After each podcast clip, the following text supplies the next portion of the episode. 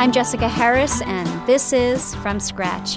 My guest is Robert Stephens, the founder and chief inspector of Geek Squad, a company that provides computer and entertainment center tech support for consumers and small businesses. Robert started the company in 1994 while he was still a college student at the University of Minnesota, and Geek Squad was bought by the consumer electronics giant Best Buy in 2002. Welcome. Thank you.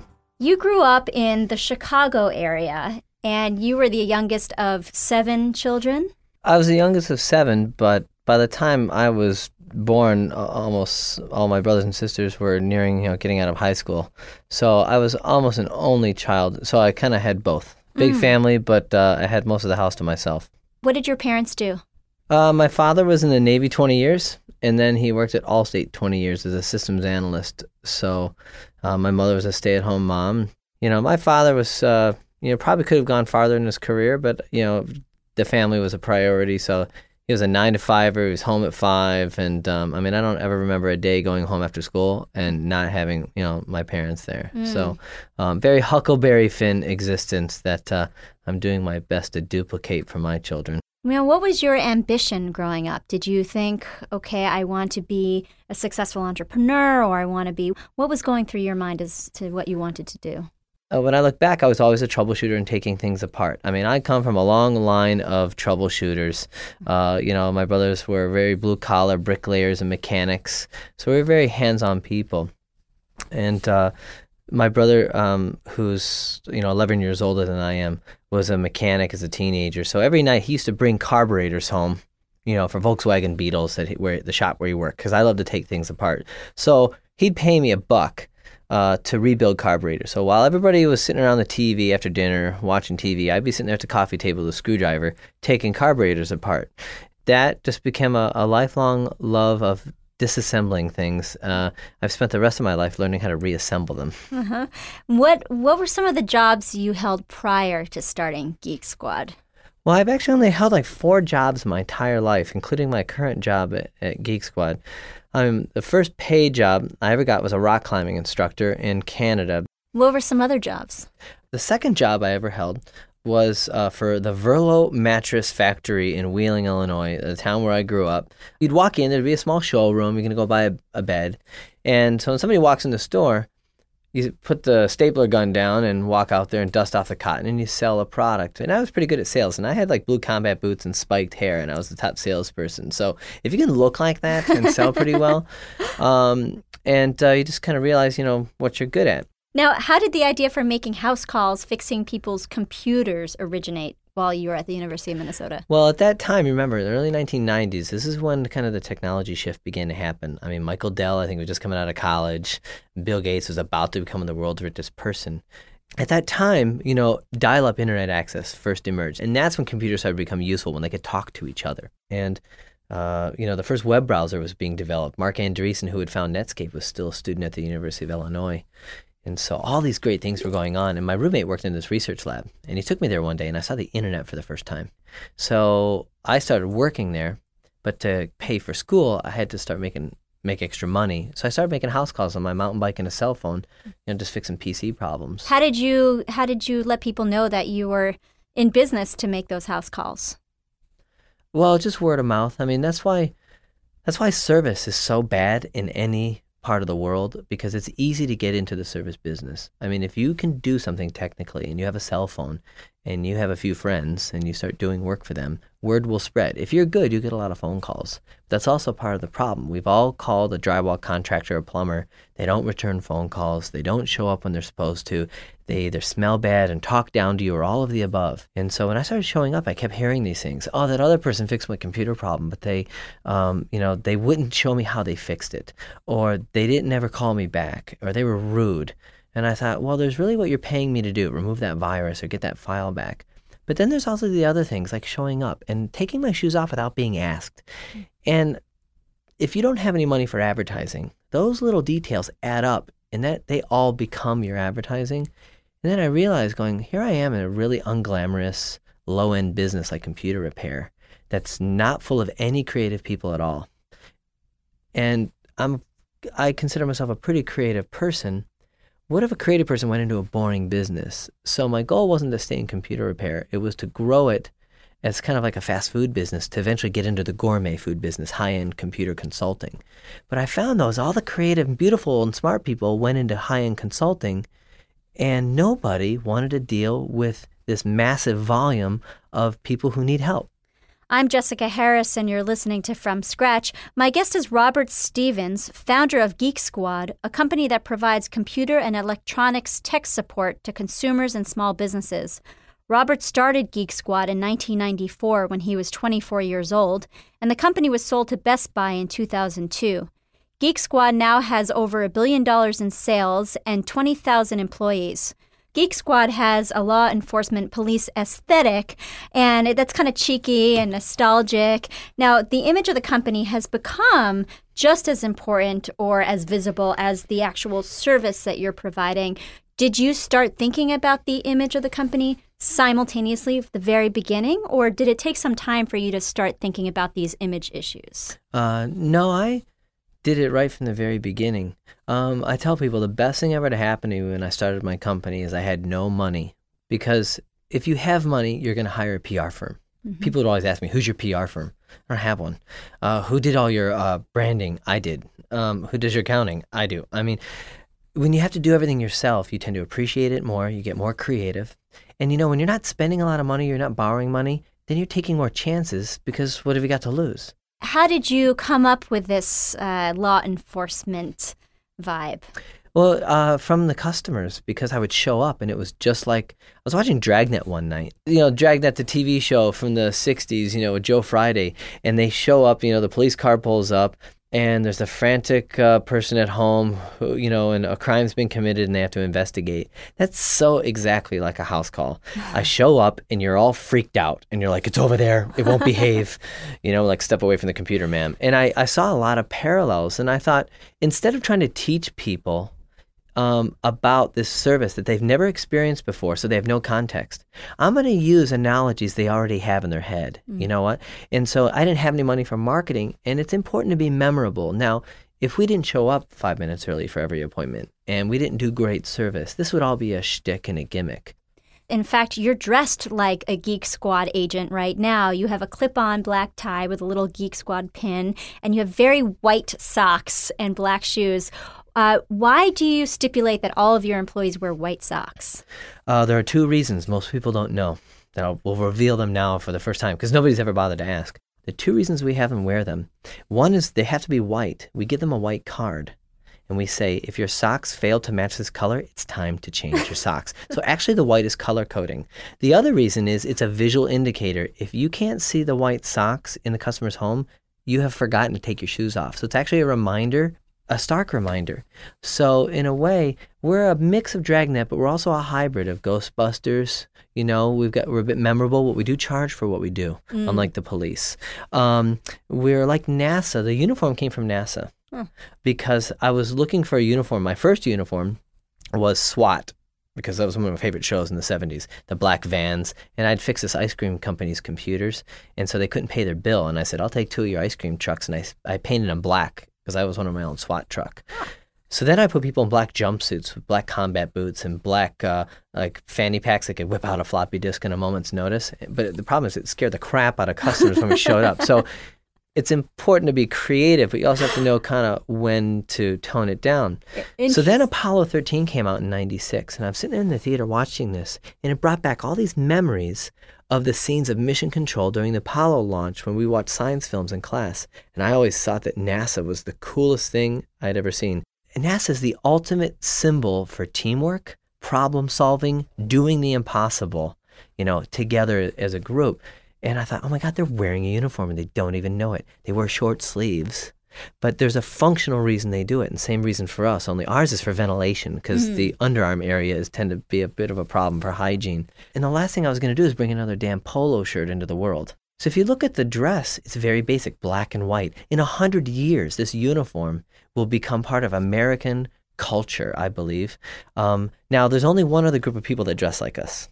Who? And well, the Mormons. Now, one or two things are going to happen because uh, people always think I'm going to hand them a Bible when they see us on the street. One or two things will happen. Either in the next couple years, the Mormons are either going to have to change their uniform or we're going to have to teach them how to fix computers. Did you ever face any backlash? I mean, you came up with this idea before America invaded Iraq. And, you know, your employees are called cadets and covert operators and CIA seniors. Um, I'm wondering if this image at all, if this mentality took on a different meaning after the war started. Uh, no, because we don't really play. You know, when you hear about our titles, like our, you know, the reason we call them counterintelligence agents because they actually work at the counters inside of Best Buy stores. So there is a bit of functional relevance there. But you know, we don't really use the titles in advertising behind the scenes, a lot of this marketing is not really for the public. It's really for the agent. To be fair, uh, there was a blogger on consumeractivist.com, and I, I, I, thought what he said was kind of funny. Um, you won't think it's funny, but he said, the whole super spy show they put on is pathetic. Just do the damn job and play secret agent in your spare time. What, what's your response to that? Well, we're used to being picked on. So let's break that sentence down. They should just do their jobs. That's like saying all cars should be the same. It will be more fuel efficient.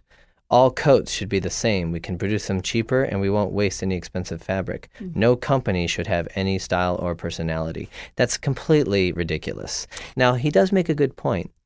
If we don't show up on time, and if we don't do the best service, then this all becomes a very pathetic joke.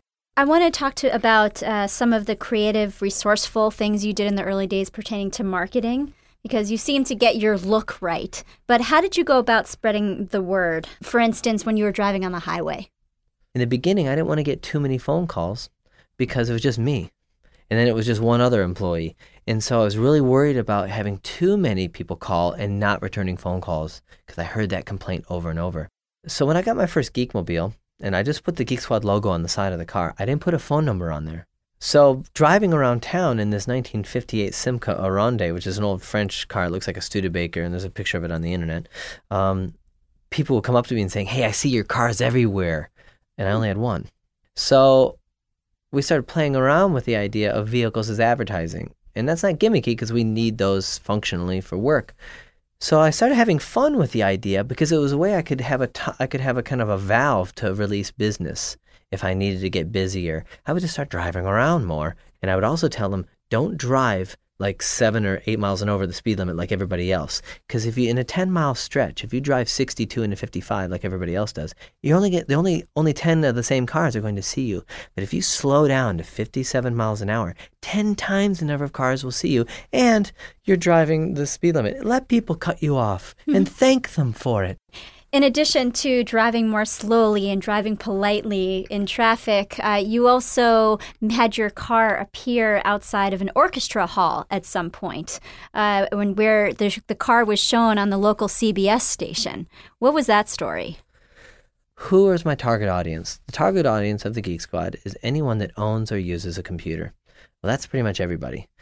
So if everybody's a potential customer, who would I choose out of all of them to be my first choice in customers. Rich people. Where do rich people go? Uh, the opera. So I went to Orchestra Hall in downtown Minneapolis, called him up and saying, What time's the opera get out? He's like, 9.05, sir. So at 9.06, I'd be doing laps around Orchestra Hall. And you know what happens is the rich people walk out in their fur coats, waiting for their line of limousines to pick them up, and they're like ducks falling off a log. Okay, they roll into the limos, and by the time I do another lap around the building, another layer of rich people are going to get into their limos, and they all they do is they just see my car pass by. I call that time release marketing mm. because you know you may not have a computer problem now, but all I'm trying to do is get you to talk or remember me uh, at some point.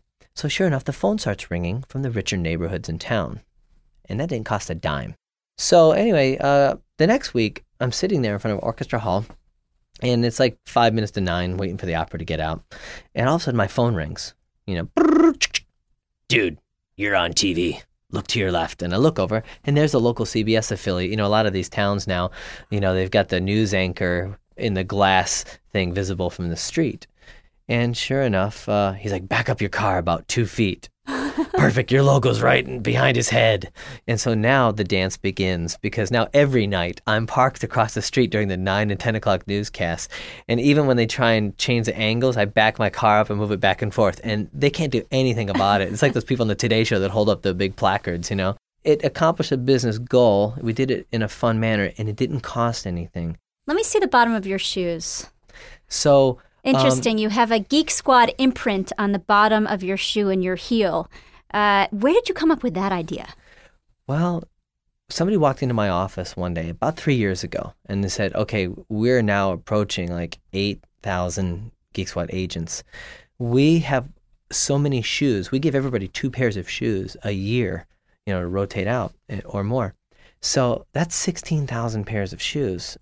So uh, they're like, we can get our own shoes made now. Do you do you want the logo on the box? Do you want the box to be orange? And I I thought back immediately to something I had seen uh, ten years ago. I was getting my picture taken for a magazine on the Santa Monica Pier, and I'm watching a tractor rake the sand on the beach there, and behind the rake was a big metal drum pressing a Coppertone ad into the sand. And I always remember that going, wow, that's a really creative place to stick advertising. And in that moment, I was being told that you can produce your own shoes. I said, screw the box. Can you can they put our logo on the heel in, in reverse? So I type in Google. I type in how many steps a day does a human take? Do you know that humans take 7,000 steps a day? Hmm. Now, I don't have a calculator in my head right now, but take 17,000 agents of the Geek Squad times 7,000 steps a day times, let's say, 0.001% of the time. Um, they're walking in snow, sand, or the muddy water before you go into the grocery store, and we happen to leave a few logos. And the point is, I can't tell you to this day um, how much revenue we've derived from that. And frankly, I don't care. I probably got more mileage out of the story than anything else, but it also sets in motion for the agents. We want you to think differently. There's always an opportunity right underneath your own feet to think about what impression you make, no pun intended. In fact, I just should use that line. So, in addition to making an impression with your shoes and with your car, you also had some time on Minnesota Public Radio in the early days when you were giving computer lessons on the air. How did that happen? Uh, I think we did a house call for somebody that worked at public radio, and they said, "God, you, you, this is a really nice person. They have a lot of great advice," and um, they had us on the show, and the phone line just lit up. I mean, the switchboard every time we go on the radio uh, is packed because people call in for like tech support questions. We would always try and answer them though in non-technical manner. Again, keeping back to the simple and not kind of making technology intimidating. I'm Jessica Harris, and you're listening to From Scratch. My guest is Robert Stephens, founder of Geek Squad, a company that provides computer and electronics tech support to consumers and small businesses. Robert started Geek Squad in 1994 when he was 24 years old, and the company was sold to Best Buy in 2002. I want to talk about the experience of making house calls. Uh, the voyeur in me wants to know what some of the homes looked like inside when you were when you were making house calls. What were some things that surprised you about how people lived? Well, we don't kiss and tell, so I, I couldn't ever discuss with you any specifics of any house calls. Uh, we're we're known for our discretion. Uh, the first thing that strikes you if you were to become a Geek Squad agent and make house calls for six months to a year is the surprising number of people who answer the door with no clothes on. Uh, you know, there's voyeurism and then there's exhibitionism. You know, some people are heavy smokers, their computers reek like nicotine and, you know, they're not doing their computers any favor. Some people are messy, some people are very neat and tidy. Like, for example, if I show up at your home and you're very meticulous and your bushes are trimmed exactly, I know that you probably want a lot of detail and you know very particularly what I'm going to do, when I'm going to be done, and how much it'll cost. Other people are like, you know, I'm going to be in the backyard gardening. Call me when it's fixed. So you just kind of learn how to read that.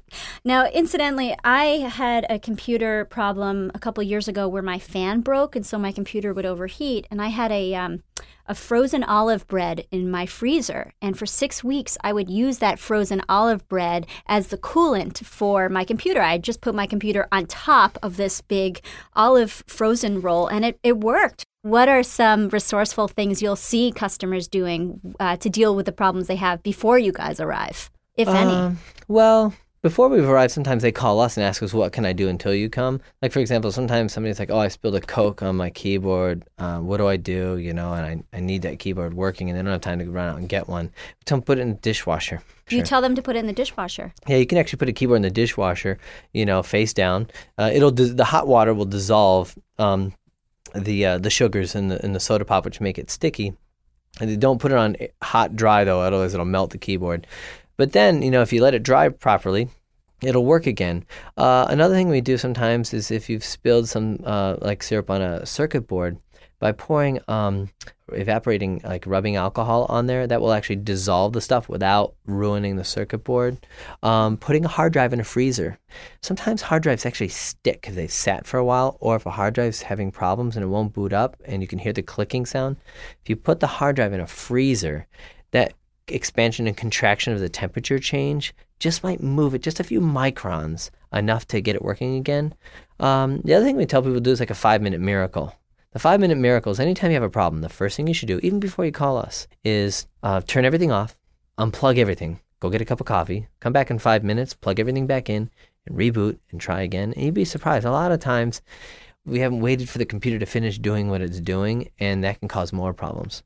I want to switch to pricing now. Um, there's an article in the New York Times recently by the, the business writer David Leonhardt, and he writes uh, about the expert service problem. And that is when the person diagnosing the problem is also the person being paid to fix the problem. So, for instance, if your car is not working, you'll bring it to the car repair shop, and he's going to diagnose the problem and also charge you to, to fix it. And when you have those two things going on in one person, it could lead to they're overcharging the customer. How do you deal with that in your pricing? We offer flat rates. So none of our people are commissioned. So they don't make any more money, by the way, at the end of the day if they build, you know, $2,000 versus $1,000. I came up with this years ago uh, when I was still in college and I started making house calls. I started out $25 an hour. And the funny thing happens when somebody calls. They really want to know three things. Can you fix it? When can you fix it? How much will it cost? So I can't tell you how many times in the beginning that I'd finish fixing your computer and I'd give you a bill for $125. That might take me five hours to fix it. And they go, $125? I never knew it was going to cost this much. I said, man, I told you it was 25 I thought it was just going to be $25. Mm. Okay. Or I didn't think it'd be above 75 So I thought, how do I get, and I remember I had to keep timesheets and all this other stuff. there are hidden administrative costs to complexity in business people want flat rates, and it's very natural. I, you know, I want to know what it's going to cost before I enter into this. So it's kind of a contract. Once I did that, it eliminated the need for time sheets. And also, um, it eliminated customer disappointment. Customers were never surprised again when we showed up. Uh, as you were growing the business from just yourself to one employee to 30 employees to now 20,000 employees, was there a piece of press or some type of catalyst that caused your company to experience a jolt in business in the early days? Yeah, that's a good question. Um, actually, ultimately, your best press that you ever get is local newspaper or local coverage. It's the longest lasting. Um, it generates the most direct business because with national media, you get a lot of phone calls, but you don't get a lot of business. With local media, you get a lot of business. Uh, like the Pioneer Press, in 1995, we got our first newspaper article about Geek Squad. And to this day, people in the Twin Cities still talk about that one article. I'm Jessica Harris, and you're listening to From Scratch. My guest is Robert Stephens, founder of Geek Squad, a company that provides computer and electronics tech support to consumers and small businesses. Turning to your relationship with Best Buy, they bought you in 2002, but you first started working with them in some capacity in 1995. How did that happen? Well, within the first year of starting Geek Squad, you know, um, I had three or four employees. I knew this business was going to work, and I knew that we were going to be better than anybody else because most people in the service business aren't obsessive as I am, and mm-hmm. that's just a fact. Um, so I dare you to compete against me. Uh, so I thought, God, we should just go to Best Buy. I mean, most of our customers are coming from Best Buy. They're frustrated. A lot of the people I'm hiring used to work at a Best Buy, so I know they've got good people. You know, they probably just haven't figured out that service is a profit center, not a cost center. I got called one day by somebody who said, Hey, um, I've got a client, uh, Best Buy, they're filming a computer commercial, uh, and they need the Intel Inside logo to pop up on the screen during the commercial. How much do you charge for the day? We'll pay you a thousand bucks to sit there and make. All I had to do was bring a JPEG on a floppy disk to a photo shoot and make it come up, and they paid me a thousand bucks. So I got to know some of the people at Best Buy at corporate, and I thought these are pretty nice people. And so I always wanted to join forces with them, but I didn't at the time in 1995 because I didn't think Geek model had been perfected yet. I wanted to come up with a new web-based dispatch system and a lot of system system improvements to further increase the quality. Finally, I try, I kept growing the company as far as I could. I knew this business could not be franchised. I knew I could not do an IPO on my own because service needed you need to be there when the product's sold if you're really going to sell a lot of service. That's mm. a very key point. That's why there's never been a nationally branded technology support service, and there's not likely to be one our size for quite some time, if ever. So, what you're saying is if you provide that service or that promise of service when the person buys their, uh, their iPod or their computer, then there's more of a chance for profit generation. Yeah. So, finally, I said the the, I, if I IPO Geek Squad, Wall Street will tear me apart because we're never going to grow as fast as they like. I need to partner with somebody who needs to differentiate themselves. I need to partner with somebody who's not going to sell it in two years. And that's why I believe Geek Squad acquired Best Buy. I called them, I knocked on their door, and I said, Listen, most of the people that work for me used to work for you. I know you're a good company. You're a good Midwestern ethical based company, and you sell a lot of fun stuff you sell the stuff, I'm going to make it work. And they said, yeah, that's a pretty good idea. Let's do it. So we dated for a couple years before we got married. And I guarantee you, in 10 years, Geek Squad will be larger than Best Buy because mm. you don't have to buy it at Best Buy for Geek Squad to help you with it. How does Brad Anderson, the CEO of Best Buy, feel about your saying that you acquired Best Buy versus Best Buy uh, you? you? will find him correcting himself on CNBC or wherever else he's being in, uh, interviewed. It's kind of like Letterman poking fun at uh, Viacom, you know, the parent company.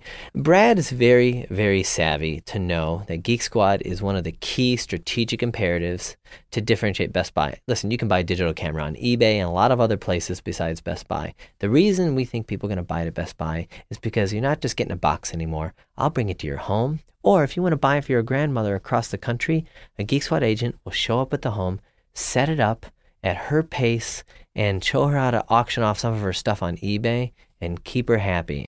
Now, as you're growing the business, uh, you're now in China as well as Canada. How are you dealing with some of the cultural issues? So what are some of the cultural issues you might face by being in China, for example? Well, there I guess you'd say there are two cultural issues. There's the cultural, the literal culture that you go into, and like in Chinese consumers have different buying um, patterns than uh, Americans. But Geek Squad has been translated roughly into Magic Guest, which I in Mandarin. Uh, in Mandarin, Magic Guest, which I love that name. In fact, I love it so much, I've already registered magicguest.com. That's really what we are. We're a magic guest. But then there's the culture of the company as it grows in size. I get asked this all the time. Well, how do you maintain quality? Um, quality is an issue forever in every service company. It's like chasing a sunset. You're never done. It's like also it's like a marriage. Your marriage is never done. It's a constant work in progress. That's why service sucks in so many places because at some point you have an executive who's not married to it. I'm married to Geek. It's my baby even though I legally don't own it anymore. I now try and influence the big company to do the right thing. When before you came to sit with me today, you had a couple hours on your hand and you actually followed some of your Geek Squad employees around. Explain that. Well, we have kind of like a FedEx package tracking system. I had three hours to kill today while I was uh, in New York, and um, I uh, looked in the system and said, where are some nearby i mean there are agents everywhere everywhere in north america. And so i found an agent a few blocks away that was due for a house call at 1.30 today. I waited outside the apartment building and he showed up five minutes early. And um, i shook his hand and said hello. And uh, i said thank you for being part of the geek squad. Thank you for being on time. And i don't want to keep you long because i don't want to keep the customer waiting. Now did he know who you were yeah, he recognized me immediately. Um, he was freaked out, I bet. He was freaked out. And more importantly, this is important to me because I, I don't believe that a company has to sacrifice its quality and dilute its culture the larger it gets. He's going to tell every other agent in the Triborough area in the next month that I was there today and that I said, thank you for, how often does an employer just thank an employee for being part of the company? But more importantly, he's going to communicate that. So I think you can be highly personal while being very large in geographic scale. You talked before about uh, service being a marriage. And speaking of marriage, you are married. Uh, when did you get married throughout this whole Geek, Geek Squad process? Uh, well, I married my college sweetheart 10 years late because um, I tried to marry her in uh, actually 1994. And uh, we, you know we had a tempestuous relationship at the time, so I fell madly in love uh, in in college. The first moment, I, I, the night the Gulf War started, was the first time I saw her. You know, she was a single mother at the time, putting herself through college, and didn't want to uh, be, um, you know, railed, uh, go off the rails with me. I'm a rather passionate individual, and when I see something I want, I kind of go after it. So I had planned to propose marriage, and we broke up, and so um, I always say that the growth of Geek Squad is a direct result of my broken heart. So I threw myself into my work. and so when I thought I was going to expand Geek Squad to LA and move there uh, forever, um, and move away from Minneapolis, I just her ex husband used to get his computer fixed all the time, so I would ask about her, and so I called him and I said, I think I'm going to move to Los Angeles and run Geek Squad from there, and I just want to say goodbye to Jackie, and so um, and I haven't talked to her in years. So I called her up and we had lunch, and uh, we found out we both weren't married and uh, fell madly in love again. And I finally married her in 2003. It's a testament to persistence. So, you know, Geek Squad really was my therapy for my great muse in my life. Well, thank you very much for joining us. Thank you. My guest has been Robert Stephens, founder and chief inspector of Geek Squad. I'm Jessica Harris, and this is From Scratch.